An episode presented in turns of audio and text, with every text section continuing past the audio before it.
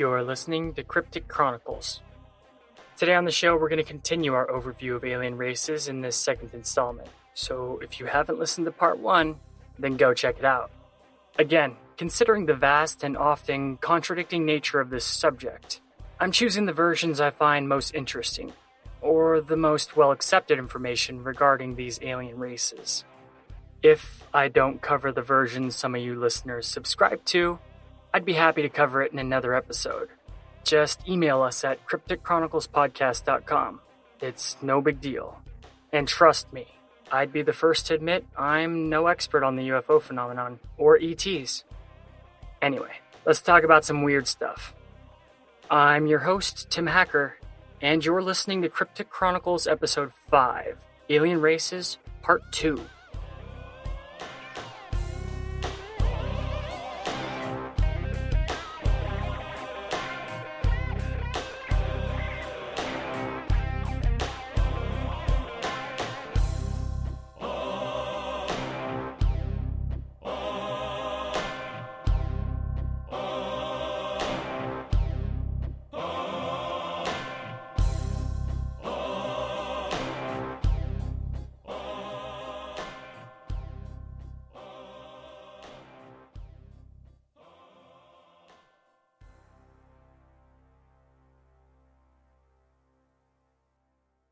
Zeta reticulans.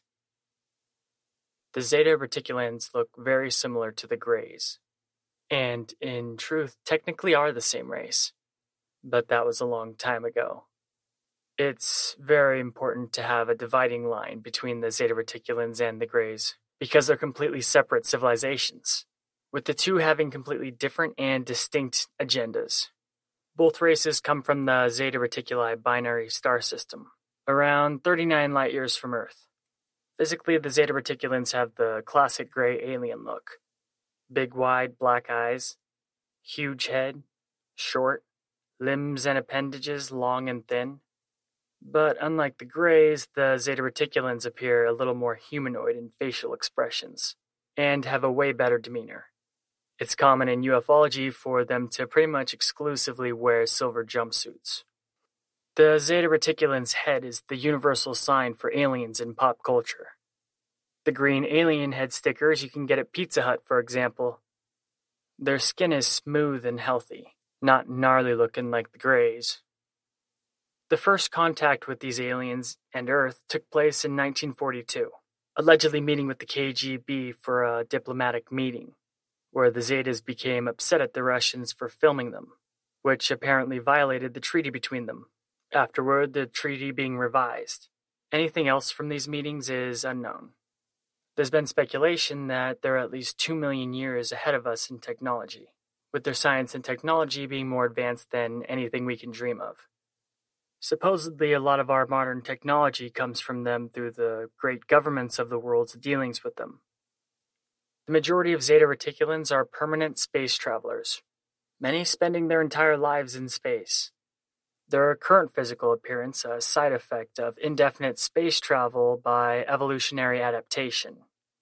The Zeta Reticulans hold science and technology as supreme in reverence, almost worshipping it in a way. It's a cultural focus, and often to the detriment of other qualities of life.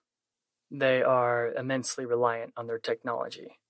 They're scientific problem solvers, needing no gain or reward for their scientific pursuits always having questions relative to anything and pursuing answers. The mere act more than any reward could offer. The Zeta Reticulan's consciousness can integrate into its technology, able to function their ships through telepathic commands. These beings have been involved in the evolution of many third dimensional races, studying and experimenting on entire planets' populations, like a scientist analyzing bacteria in a petri dish the Zeta Reticulans have incredibly advanced brains, with telepathic, telekinetic, among other psychic functions. They seem to be emotionless, but that's only because they express themselves through frequencies, which are unreadable to humans. Supposedly, they have time travel technology and can exist on the fourth dimension as well as the third. So, more dimension hoppers. They can manipulate energy fields, which gives them advanced healing and the ability to create mental projections or alter sensations. The Zeta Reticulans love teaching other aliens. Well, the ones that are able to understand, and are mostly benevolent when they upgrade primitive species with evolutionary advancements, relishing in the documentation of such species progressions. Zeta Reticulans live for their interconnectedness, their telepathic society always in union. Without this, uh, Zeta Reticulan probably wouldn't live very long if he was separated from his species. They're not hive mind, just, uh, I guess, more social. They need the interconnectedness between each other as well as other living beings. They're a spacefaring civilization renowned for forming collectives to solve problems. Their civilization's whole focus is advancement, scientific knowledge, and evolution, not only in themselves but also in others. The Zetas have come to Earth periodically since the first bacterial life forms came to Earth, and have documented the advancement of many life forms on the planet. They have been misunderstood thanks to another of their species, the Greys, who abduct humans and experiment on them in traumatizing ways the Greys a slave race species to the reptilians, who supposedly have a secret agenda to repair their own DNA with our human DNA, hopefully giving them the ability to self-procreate again, ending the need to continue their existence through the cloning methods put in place by the reptilians. And though looking similar, are far more terrifying in appearance compared to Zeta Reticulans with permanent scowls, furrowed brows, and visual skeletal features. Though Zeta Reticulans, just like the Greys, have abducted humans, it's for a good reason. And the Zetas never treat humans callously or inspire fear in them. It's usually for a positive reason followed by a positive outcome. Like giving a single human knowledge on how to fix a problem in their community, or a message for human benefit and they bring the humans back from their abductions with no memory of any traumatizing events. Well, for the most part. Usually always comes back later. It's said they need to abduct humans for medical experimentation in creating a Zeta human hybrid, but the human is treated kindly and with respect in abduction cases. Though they're still abducting people, which is kind of a dick move. Unlike the Greys, the Zetas communicate in a calming way with warm facial expressions. Sometimes these abductions putting information into the human universal consciousness itself, giving knowledge impossible to know otherwise. On the opposite end, the Greys abduct whoever's genes suit their current needs. The whole interaction cold and terrifying, the Greys having no concern over the fear or pain they cause, conducting themselves similar to robots examining naked abductees in dark isolated alien labs, then casually using their horrifying medical tools in plain sight of the victim. So, yeah, Greys suck. But that doesn't mean the Zeta Reticulans are saints. They're just better than the Greys. I mean, the Zeta Reticulans have still scared the crap out of a lot of people. The Zetas aren't intent on harm, but they're an ends justifies the means type of alien race. The Zeta ships are thin, disc-shaped. The Greys more dinner-plate, sombrero-shaped. Makes me wonder which one of them crashed at Roswell, New Mexico in 1947. Was it the Greys or the Zetas? The Zeta Reticulans are scientists and intellectuals first and foremost, and unlike the Greys, exist in the fourth dimension as well as being able to manifest in the third, allowing them to literally remain unseen wherever they wish. But it's safe to say that Zeta Reticulans are neutral, if anything. I mean, considering an alignment. They're definitely not good. Since the Zeta Reticulans have uh, been visiting Earth since the dinosaurs, it's theorized by ancient alien theorists that they've influenced humankind, such as the crystal skulls, for example. Ancient and unexplainable. The skulls looking very similar in appearance to Zeta Reticulans. Most of these theories, though, and there's a lot of them, I can't help but toss out the window. These aliens are the most common of all in the UFO phenomenon, so there was way more contradicting material than other alien species I've researched. some stating the Greys and Zeta Reticulans are not separate races at all, but the same Greys responsible for many traumatized abductees.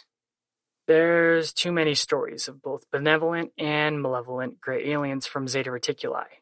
A lot of info on these ETs, adamant in distinguishing the two factions from one another, and their totally different agendas.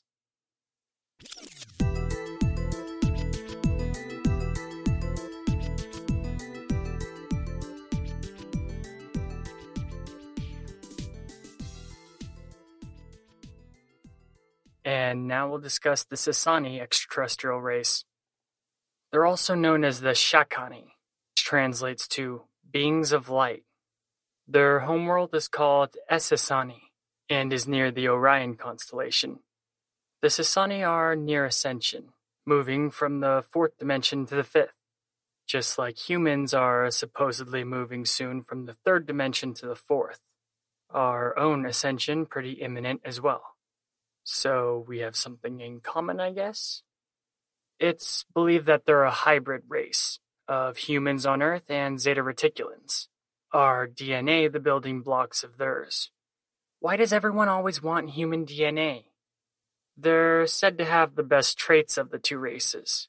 They have the Zeta's scientific, intellectual prowess, as well as humanity's vital emotional energy, sexual energy, and tenacious adaptability. They also have the Zeta Reticulans' telepathic abilities, as well as humanity's curiosity and predilection for speedy advancement. The Sasani's demeanor is mostly likable, with humor through fluid emotions as well as analytical social perceptions. So they're very good at making other beings laugh as well as knowing what they can and can't say. And that may just be a crude example, but it's safe to say that one of their species' traits is charisma. Sasani grow up to five feet tall, have grayish skin while still recognizably having human shades of skin. Only the females have hair, which is universally white, but there's exceptions. Their reproduction is the same as humans. Their heads aren't as huge as the Zeta Reticulans, their eyes large but not as large as the Zetas, with their appendages and fingers thicker, more similar to human. Their homeworld of Essassani is translated to mean place of living light and has a small population of about 230 million. Seems small, but like the Pleiadians, it's out of respect to their planet. The majority of their population live in giant city sized ships the city ships up to ten miles in length. Kinda reminds me of the craft world Eldar from Warhammer 40k. Their homeworld is very green and beautiful, with little amounts of structures interfering with nature. The Sasani race use their planet for recreation, introspective journeys, spiritual rituals, and what we would call camping. The planet's relatively comfortable in weather with consistent moderate heat throughout each year. Their oxygen is much richer than Earth's, and if humans went to Essassani, they would be lightheaded for a while. But after adapting, as humans do very well, they would find the planet extremely comfortable. The Sasani evolved faster than humans, most likely due to their genetic engineering. They have a relatively peaceful civilization, and have had much guidance from other aliens, like the Pleiadians. No governments rule them. They operate by networks on an individual and group basis. No monetary or barter system exists in their society. Everything's free. Their race is spontaneous, joyful, and ecstatic. The number three is sacred, and it's seen everywhere in their civilization. It's said Sasani are not from this universe, but an alternate dimension seven hundred years in the future. It's not clear how they spill over into our reality, or if the space that they live in is some kind of gateway, but their universe is a mirror to ours, just a alternate timeline. No contactees have had this explained to them. But somehow these alternate timeline, alternate dimensional beings from 700 years in the future exist in our universe as well. The Sasani are technically children of humans, just like another alien race called the Yahyel, and hold humans in great esteem because of this. With their love of all things three, the Sasani consider the energy of a planet directly related to the energy of its sentient race. And on a cosmic scale, their great triad of energy being planet Earth, the planet of Sasani, and the Lyran Sirian civilization. This trinity acts as a singular consciousness at another level of existence, where it connects to another triad, and so on and so forth for eternity, connecting basically all living beings. The Sasani are very intent on exploring dimensions, even more so than interstellar space exploration. This is because this young race has had a lot of really ancient aliens as mentors. And it's only the young races that actually go out and explore the universe because the final journey is always more inward. The Sasani look for dimensions they've never encountered. They say they've been assisted in this exploration by non physical beings that exist and are connected to the vibrational reels of the star system Sirius as well as other stars in the universe, meaning the Sasani race is literally partnered with beings of light. These dimensional explorers look at existence far more differently than other races. They've said to have a vague responsibility towards Earth, saying they're here to reflect to us certain things, that they're interacting with us to share certain perspectives that may give us an opportunity to see within ourselves more of what it is we contain, to know more about ourselves, and to reflect to us certain ideas we may already know, but perhaps as a civilization have forgotten about. The Sasani race are members of the alliance that the Lyrans belong to. Therefore, they cannot directly interfere with Earth but have no problem influencing us from afar. They come from 700 years in the future and are only one step ahead of us on spiritual and conscious ascension. The Sasani going from the fourth dimension to the fifth, like we're supposedly going from the third to the fourth. So it's very likely we'll be as advanced as them in 700 years, though not in the same manner. There's a lot of crazy channelings of these aliens, their messages usually transcendental, quantum, and reality-altering advice. And they're always incredibly thankful to interact with our civilization, and grateful to be allowed to know humanity of Earth, saying it has expanded them in many ways, and have given them a great gift.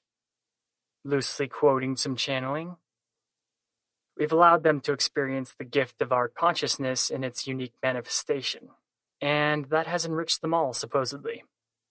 The Sasani say we're powerful teachers, us Earth humans choosing, finger quotes, to do it the hard way.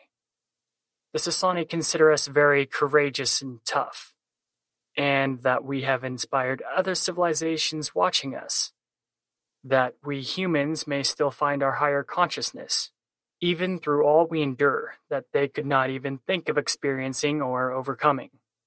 And if humans can do that, then other races are capable of a lot more too. The Sasani say they're excited to interact with us, and thankful for the opportunity, both them and all the beings that they're telepathically connected to. So the Sasani are pretty much a benevolent, friendly race towards humans, being half Zeta Reticulan and half human, but there was never any mention of interaction between the Zeta races, like, why doesn't it talk about the Zeta Reticulans interacting with their child species, the Sasani? But that's just me speculating, because it never even said that they were actually created by Zeta Reticulans at all, just that their DNA was used. But I feel like there's a connection missing here somewhere. One of the races is evil, the Greys, another one's neutral, the Zeta Reticulans, and one's good, the Sasani. Did the Greys or the Zeta Reticulans make the Sasani race from their experiments and DNA extraction from humans going on presently? I mean, the Sasani are from 700 years in the future, but they're enlightened and spiritually advanced, so it's unlikely the Greys genetically crafted them. The Greys are just evil robot slave drones who procreate through cloning. So it was probably the Zeta Reticulans commonly reported on Earth or some unknown race of Zeta. Or none of the above and were genetically engineered by a Lyran or some other higher race because the Sasani don't seem evil at all. being one of the really goody goody ET civilizations.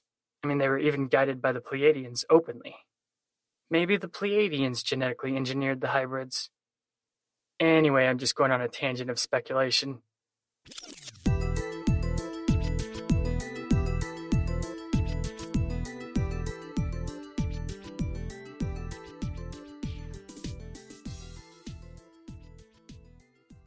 The Tall Whites, an alien race commonly mistaken for Pleiadians, and winners of the Most Original Name Award. At first glance, these aliens seem similar to Pleiadians, but they're very different. Whistleblowers claim the United States military, specifically the Air Force, has worked with these extraterrestrials since the 50s. They're described as human looking, kinda, but huge sometimes taller than eight feet. They have blonde white hair or just white, just like Valyrians from A Song of Ice and Fire. Tall whites are very individualistic, but all share a physical trait of their complexion, which is white and chalky. They normally have blue eyes, but there's exceptions. Tall whites walk funny on Earth because their bodies are used to much stronger gravity. They're normally reported to wear aluminized jumpsuits of white, and that's basically across the board. They live really long, up to 800 years. They don't age like humans, but are pretty comparable to humans until they reach the age of 400, when they get another growth spurt, and that's when they grow up to 8 feet tall. The tall whites have individual talents and differing intellectual capabilities, just like humans. They can speak telepathically with their technology, which also can move things with telekinesis. These abilities are said to come from a belt that they wear, where they push buttons. On their home planet, days are longer than Earth, and they usually stay awake two to three days at a time, then sleep the same amount of time that they were awake. Their homeworld and location is unknown, but they seem to revere the star Arcturus, it's very important to them or something. Maybe their teachers are the Arcturians, the blue-skinned, most advanced, technological, spiritual, and loving race in the cosmos. But who knows, I just thought of that because they're also from there. The tall whites don't die from old age. Some unstable nature of their genes causes them to outgrow their bones, killing them there's many historical references ancient alien theorists point out indicating the tall whites visited us in our past. But they say that about all aliens. Through the tall whites' history, their spacecraft technology has changed drastically. And even their current ships are all different from one another, according to Charles Hall, a nuclear physicist U.S. Air Force whistleblower. He says the tall whites allegedly shared some of their technology with the Air Force over a decent period of time. Charles Hall, one of a handful of non-combatant Air Force personnel allowed in because the nuclear physicist's scientific input was greatly appreciated, and he was integral to the Air Force commanders. Hall interacted with the Tall Whites many times during the technological exchanges, even sitting across from them during negotiations. He came to the conclusion they were plant eaters, never eating the food that the Air Force brought them instead eating from prepared bags of what looked like mushroom pudding. He also noticed them collecting plant seeds many times, the tall whites most likely being vegetarians, which seems to be pretty common among the ET races. It's also rumored that the tall whites had a meeting with President Eisenhower to end their nuclear warhead building in exchange for advanced technology.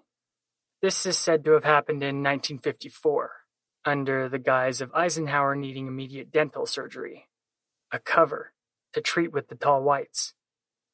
But this meeting didn't go well. It said shortly after the Greys offered Eisenhower tech, and he could keep developing the nukes.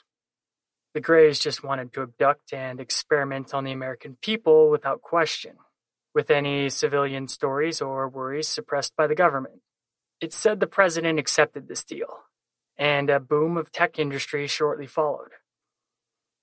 Contactees have often said the tall whites do not pose a threat to humans, and principally engage in exchanges with governments. They also mainly use the Air Force bases as a type of rest stop for their deep space travel. They seem to have no ulterior motives, and no abductee encounters have ever been reported concerning them. Not much is known of any religion the Tall Whites may believe, but whistleblower Charles Hall overheard a woman reference God while talking to them, and oddly enough, they seemed to understand. To Hall, the Tall Whites appeared envious of humans' ability to multitask, the aliens seemingly only able to focus on one thing at a time. To them, human bodies can take tremendous physical damage and heal quickly, unlike their own. They view humans as civilized, but rough and tumble creatures, our discovery of nuclear weapons frightening them. Charles Hall says that many never learned English, and if trying to communicate and their devices were not with them, they would just point and grunt to get their meanings across. Their vocal cords emitted frequencies humans could not understand by ear. The tall whites almost fully reliant on their communication devices to talk with us. And when tall whites were talking amongst each other, their lips would move, but humans couldn't hear anything. So some people got the idea that they were naturally telepathic. But the whistleblower Hall has gone over it again and again that that's just because we can't hear. And they're not naturally telepathic at all. The technology that they did exchange with the Air Force is said by Hall, among others, to be related to building better radios or electronics, allowing better quality of overall products as well as building materials. Or they'd exchange information relative to medicine, food, clothing, the solar system, and plastics. In return, the Tall Whites received a deep space base, as well as future trade goods based off of what they'd given to the Air Force. The Tall Whites, however, had no desire to exchange any advanced tech, like anti gravity, spacefaring tech, or advanced weaponry, and basically refused to give any technology that too outstretched our current development. However, the Tall Whites are a rare ET race to be encountered, according to ufology, even rarer in recent times, basically steadily falling off the map ever since the 70s. But the tall whites have no negative stigma attached to them. Their interactions with Earth mostly business, other than trying to get rid of nukes, that is.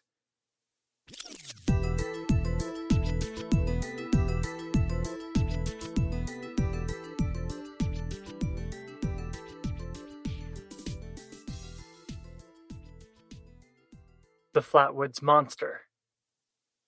These frightening aliens stand around seven feet tall.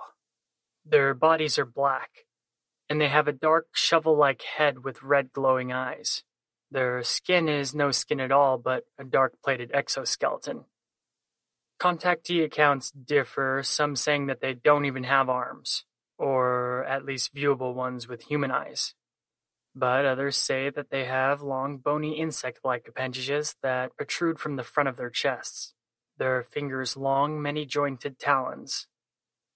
The original sightings of these aliens took place on September 12, 1952 in West Virginia. Three preteens witnessed a bright object falling from the sky onto the property of a neighboring farm. The kids got adults telling them what they'd seen. Others joined them to go look at the possible asteroid including National Guardsman Eugene Lemon. They reached the top of the hill where the object had landed, allegedly seeing what they described as a massively pulsating ball of fire. There was a miasma-like mist that caused irritation to the noses and eyes of the people during this close encounter. Then one of them noticed glowing orbs coming from the darkness of the trees and illuminated the spot with a flashlight. And there was the otherworldly visage of the alien. The creature charged at him, in an unnerving glide as it shrieked a hiss like cacophony that boomed throughout the area. But all of a sudden it stopped. Then the alien abruptly changed direction, moving instead towards the bright ball of fire. This made the witnesses think it was a good time to get out of there, so they ran. The next day, upon investigation by the sheriff, there was no evidence of it at all other than a sickening burnt metallic smell. But later, when Lee Stewart, co-owner of the local newspaper, returned to the scene, he discovered odd vehicular tracks in the mud, as well as a black oily substance. Lee Stewart then conducted many interviews. It was discovered a mother and her daughter experienced a similar event just a week earlier. The daughter so affected she was forced to remain in a hospital for weeks. the director of the local Board of Education came forth, stating he saw a UFO fly away into the sky the same day of the incident, as well as the accounts of many other witnesses who oddly had similar stories but no relation between one another, giving the newsman Lee Stewart even more belief that the events had credibility. When the dust settled, many of the witnesses suffered similar symptoms of sickness, the witnesses attributing the illness to exposure of the mist around the alien and its UFO ball of fire. A doctor who treated them said that they showed symptoms similar to soldiers who were the victims of mustard gas attacks. Hysteria was another common symptom. But that was probably just from seeing something so nuts. I'm surprised at least a couple didn't lose their sanity altogether. The Frametown monster is considered the same aliens as the Flatwoods monsters because of the many similarities. Those encounters in Frametown almost identical in nature except this time the witnesses were in a car and drove right into the mist. Some say the alien's nightmarish body is just a robotic exoskeleton of the true alien inside, the creature using the contraption to be comfortable in Earth's atmosphere. But that's just speculation. The Flatwoods monster really hasn't been seen since the 50s in these handful of accounts but it's been associated with the Mothman sightings, the Bringerville Omen in West Virginia, as well as other accounts of strange lights and objects in the area. The evidence, on the other hand, would suggest that the encounter with this alien race is isolated to the original close encounters of the 50s, reasoned as most likely a one time visit for unknown purpose. Maybe the Flatwoods monsters were just on a long interstellar journey and needed to stretch their legs. You're listening to Cryptic Chronicles. I'll be right back after a quick break. Don't go anywhere.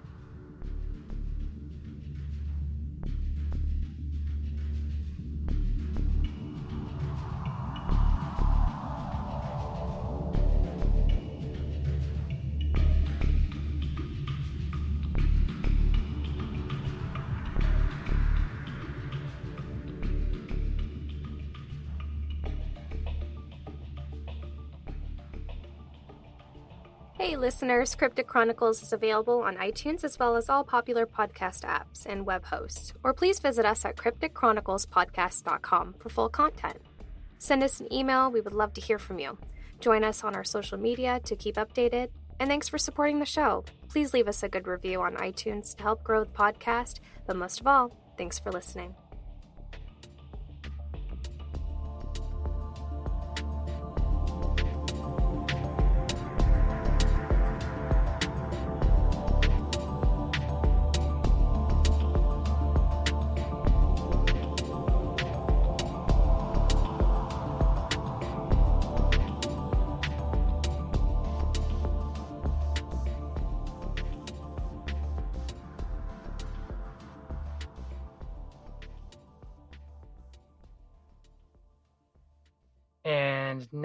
To some bizarre aliens. The insectoids, better known as the mantis race. The mantis supposedly come from the Sombrero Galaxy, 28 million light years from Earth. So they're road trippers like the Andromedans, because 80 million light years is really freaking far away. There are many insectoid races originating from the Sombrero Galaxy but only one in particular has an impact and consistent involvement in our galactic community the mantis race. Evidence suggests the mantis are manipulative and not what they seem, showing a talent for deception and subterfuge. They're excellent at manipulating emotions to their own agenda. They look kind of like a praying mantis on Earth, but not really. They're bipedal beings who walk and use limbs just like humans. Except they don't have skin, they have an exoskeleton. And it looks really freaky bug like, with big black saucer bug eyes. They're very tall. When standing up straight, they can reach up to 9 feet. Their torsos are long and thin, just like their limbs that have way more joints than humans. They come in a variety of colors, from greens to browns to blacks, even white. Their exoskeleton looks like it's coated in an oily type substance at all times, and are seen wearing long robes on many encounters with them. There's a picture that exists of one that was taken in Taiwan. I'll put it in the show notes, so check it out. And apparently, photo experts say it's legit. These beings have heightened awareness, almost like a form of radar. The ships they use to travel through space are not ships at all but spherical orbs that emanate light and more teleport than travel through the cosmos. Some sources say that these beings aren't even from the Sombrero Galaxy, but are actually from the Orion Belt, or even the Draco system, and are part of the Reptilians' empire. It's easy to assume these insectoids inspire great fear in humans, though not nearly as often reported in encounters as other aliens the Mantis command just as much attention. For obvious reasons, they communicate telepathically to humans, because their language is unnerving clicks and clacks with one another. They have technology that emanates an illusion over them, allowing them to appear human and move around among us, often the hologram or illusion to cease in an instant to the horrified onlooker. Most mantis abduction tales consist of a human being frozen in sleep paralysis, and feel an ominous presence of the aliens before they bend down to look at them. When abducted to the mantis vessel, the insectoids perform medical procedures and instances of interrogation. The mantis are served by greys on their vessel who do their bidding, basically like robotic automatons. The motivation behind mantis abduction is mysterious. Sometimes they're uplifting, even positive, using holographic projections to educate the abductee. And there's many accounts of these holographic projection abductions. Mostly these education abductions revolve around the impact humans are having on the Earth, and possible negative outcomes. But there are other reports more nightmarish. Post-abduction and returned home, some abductees claim that they've gained psychic powers from the encounter. In some encounters showing the mantis to have a powerful influence to end fear in a human being during an encounter. However, for every benevolent tale of the mantis, there's a darker one too. A large majority state that the mantis have no interest in humankind's well-being, calling humans a resource and that it's not right that Earth can't be conquered and controlled. Some abductees say they want to harvest our DNA to create hybrids of our two races. Some abductees report the presence of tall blacks, strange dark aliens more humanoid than insectoid, given the thought that these creatures are some kind of earlier hybrid. Some abductees claim to be taken to another world, where the mantis are taskmasters or overseers to chained humanoid beings performing hard manual labor. Or taken somewhere that other aliens are subdued just like the abductee. In any case, their interest in human DNA is apparent based on abductee accounts almost always having their DNA a focus by the mantis in the encounters. The Greys want our DNA, the mantis want our DNA, everybody wants our DNA. What is so special about human DNA? Frightening medical procedures are a common theme in the insectoid accounts. But what about the positive? Or, if you can call them positive encounters, do the mantis hypnotize humans to be calm? Or do they genuinely put the abductee at ease? In some cases, there's even positive and negative mantis in a single encounter.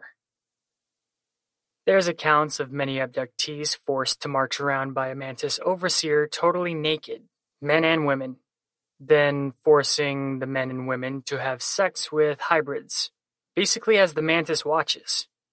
And it's stated during these sexual encounters the mantis is more than watching the act, but seemingly to feed off of it in some way. Like it could telepathically absorb the emotions and physical sensations in some telepathic manner. Some abductees are asked to stay, and not go back to Earth by the insectoid hybrids they had many sexual encounters with. Some female mantis in reports seem to go out of their way to calm and reassure abductees, even letting the human get close to study the bony contours of their exoskeleton. The mantis seem to be very proud beings, exerting a powerful presence. From abductee report to abductee report, the mantis demeanor ranges from loving and gentle to harsh and cruel constantly, many times in a single encounter, or among the different mantis present at the encounter. Whether they're just morally shades of gray as humans are, or good cop, bad cop sociopaths, it doesn't matter. An encounter with a mantis is most certainly not in any human's benefit. If they're so worried about the Earth, then why don't they abduct world leaders instead of common Joes? For an advanced species, that's just dumb.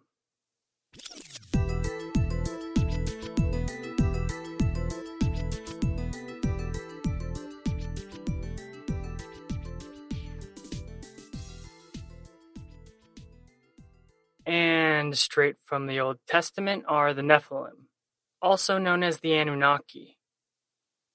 These deities are found in the mythological traditions of the Sumerians, Akkadians, Assyrians, and Babylonians, as well as the most widely read book in the world, the Bible, mentioned in looked over parts of Scripture in many important passages. The word Anunnaki was first presented in the work of Zecharia Sitchin, who wrote famous books on ancient Sumerian tablets he deciphered dating back to the start of recorded history and having a definite comparative relationship with the Bible. These scriptures are overlooked by most readers, but imply many odd things. For example, the Bible verses concerning giants should build some questions, because translations from one language to another can often lose some meaning in the process. The Sumerian civilization had a complex written language, advanced knowledge of mathematics, science, and astronomy. The gods of the Sumerians have similar archetypes to Greek, Roman, and Viking pantheons common in the ancient cultures. Same thing, different names. The Anunnaki also share bonds with the Watchers, found in the Book of Enoch, the Watchers of the Garden of Eden. These books contain content concerning Noah, the deluge, the global flood that reset civilization. In it, the Watchers are a group of angels who descended to Earth. These angels were the parents to the Nephilim. Famous names of the mainstream Bible are directly referenced, like Azazel, Raphael, and Gabriel.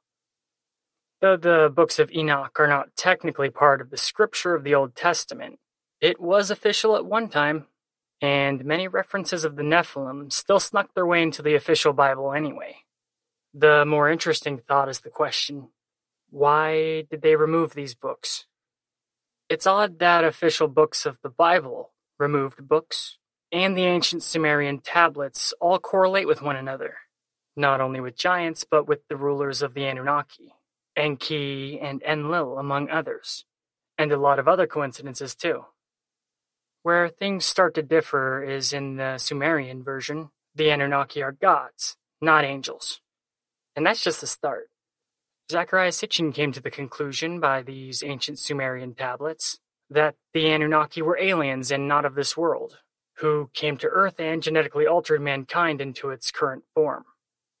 According to Sitchin, they come from the planet Nibiru, which has an interstellar connection to our solar system. Nibiru is also called Planet X. These ancient tablets that were the basis of Sitchin's work were found all the way back in 1848 in current-day Iraq, the Near East. They've been dated back to the 7th century BCE, making them really old. The first and foremost of Sitchin's books is entitled The Twelfth Planet.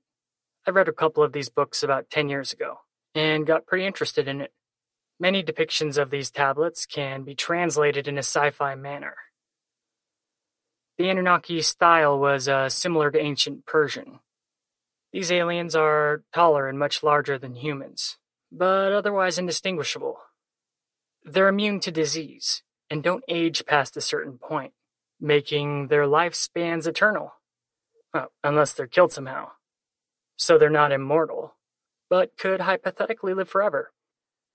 And of course, these ETs visited Earth in prehistory, taking notice of Earth's precious metals, specifically gold. The Anunnaki wanted this resource, building a settlement on the planet and establishing dominance over our world.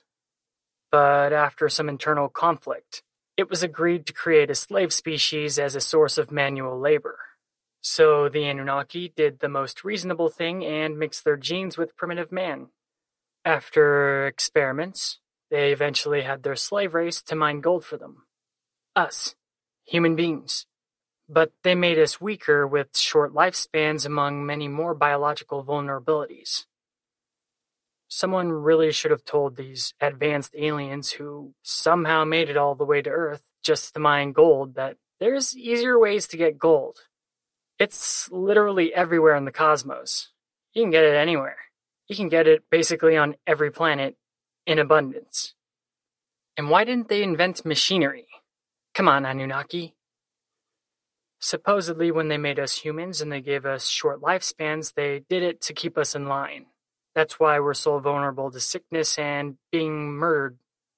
And that's pretty heartless. The Anunnaki are religious, but it's a mysterious tradition. Violence is a common tool in their culture.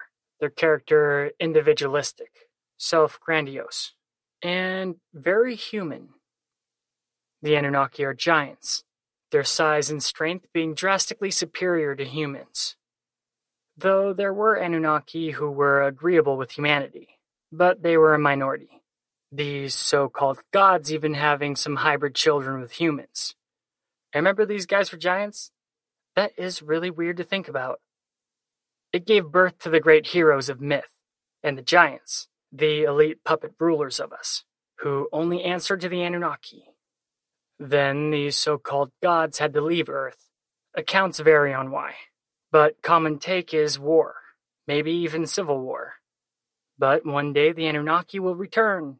Humanity's reception with their creators unlikely to be beneficial to our civilization. It's a cool story. At the time Zecharia Sitchin wrote the books, the Sumerian language on which the ancient tablets were written was only known and translatable to a select few experts. In recent times, not so much. Tons of inaccuracies in Sitchin's translations were found. He was very frivolous in assigning meanings to ancient words. There's constantly quotes out of context. He made connections that distorts evidence. His true knowledge of the ancient Babylonian language not as great as he thought it was. This has been proven by him using inaccurate references, and was all around selective and contradicting with his evidence. I think a part of it was the scientific limitations he had. In truth, Zecharia Sitchin's linguistics, anthropology, biology, and astronomy seem amateur at best to modern experts. He even completely ignores the world outside of Mesopotamia. So, Zecharia Sitchin's versions of the Anunnaki are way more myth than fact, and have spawned many other versions of contradicting theories. Like the Anunnaki didn't create humans. Humans were already here. They just altered a group of humans to make them subservient. Or that the Anunnaki were a product of the reptilian hybrid result with the Sirians, and they're part of the reptilian faction. Some even saying that they've turned from bad to good, joining the same alliance the Lyrans are in. The contradicting information regarding these aliens is a mess, but there's a little bit of truth in every myth because there's definitely something weird going on concerning these Nephilim and Anunnaki.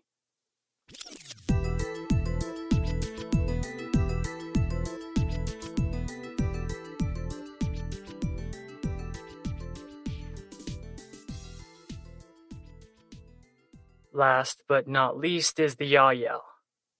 Of all the Lyran family of races that want to be super friends with humans, the Yahyel are probably the most eager and the Yahyel aren't insanely ancient like the others, but are part of the galactic family. They consider us their creators and parents. This is because human DNA was used to create them, and is the majority of their hybrid genetic code. We humans, the template. The Yahyel look very similar to us in appearance, but still distinctly their own. They vary in appearance as much as humans, with different shades of skin, different eye colors, hair, etc. They're a very graceful race, with any movement smooth and purposeful. The most notable difference from humans in their appearance are their large, vibrant eyes, their pupils very large, and their uniquely abstract, bright eye colors. Though they are shorter, have four toes, smaller ears, thinner lips, but they are one of the most human like in physical appearance, behind the Pleiadians. And there is no other race closer related to humans. Why our DNA was taken to make them, and the reason why they're in the galactic community and not humans isn't known. Some sources said it was because of the karmic shock wave from the time of Atlantis, and some screw up, then having to start civilization again from scratch. A karmic stain on humanity's earthly incarnations ever since. Humankind's advanced civilization collapsing to a primitive world. The Yahyel hold none against us, as do many Lyran races. It's theorized the Yahyel simply never fell from grace as humans did, never been put in a quarantine, which is why they are so much more advanced than their progenitor, humans. The Yahyel have a very balanced and healthy relationship with their technology, never allowing it to damage their homeworld or well being. Pregnancy in Yahyel females is almost the same as humans, lasting seven to eight months. In Yahyel society, they eat, sleep, dream, and value life and the present moment together, rarely engaging in the delights life has to offer alone. They live on two planets similar to Earth, but their location has never been shared. The Yahyel value harmony, balance, and inner peace. They want to share their history and our forgotten history with us where we come from, and how we got there. The Yahyel want to be the ones to teach us the timeless knowledge of the universe, and help guide us in taking our first steps into the stars. These aliens are the only ones to have permission to reveal themselves to us, and has already done so, not just to reveal themselves, but to gauge our reaction. On March 13, 1997, one of the largest UFO sightings in history took place when the Yahyel flew their V-shaped spacecraft over several American cities, including Phoenix, Arizona. Thousands of people witnessed the Yahyel UFOs, with a cascade of verbal testimonies, as well as video and photo evidence easily available to view by anyone who searches for it. This encounter would be known as the Phoenix Lights. They decided we weren't ready, so now they're taking their time visiting in non-threatening UFO reveals, and contacting humans not only in face-to-face encounters, but through channeling, dreams, and meditation. Their plan is to show themselves more and more until we're comfortable with it. And once humanity seems ready, they'll land their ships and come out. Apparently, for the first time in a long time, humanity's karmic energy is coming into balance. This is why UFO sightings are increasing. The Yahyel are much more advanced than us spiritually and mentally. It's easy for them to pick up on our mental callings through their mastery of telepathic discipline, allowing many Yahyel diplomats to interact with humans who possess enough awareness and a quiet, disciplined mind. The Yahyel symbol is a triangle, unconnected at each end to symbolize their incompleteness. When a formal relationship between the Yahyel and humans has solidified, they'll complete the triangle, making it whole.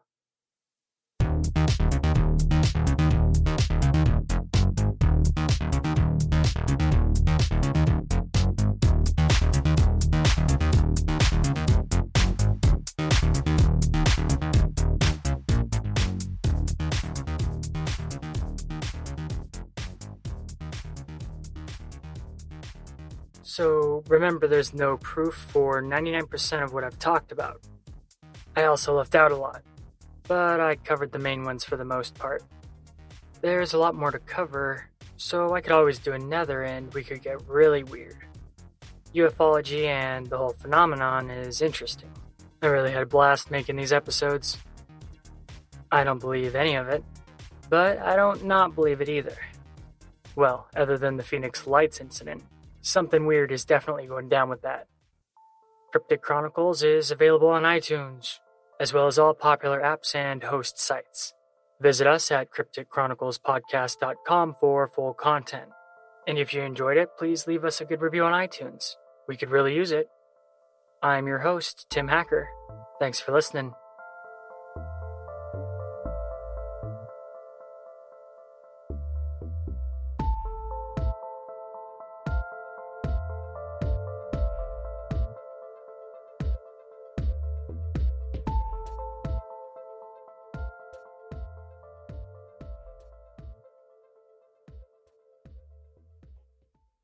Bada bing, bada boom, bada bing, bam boom.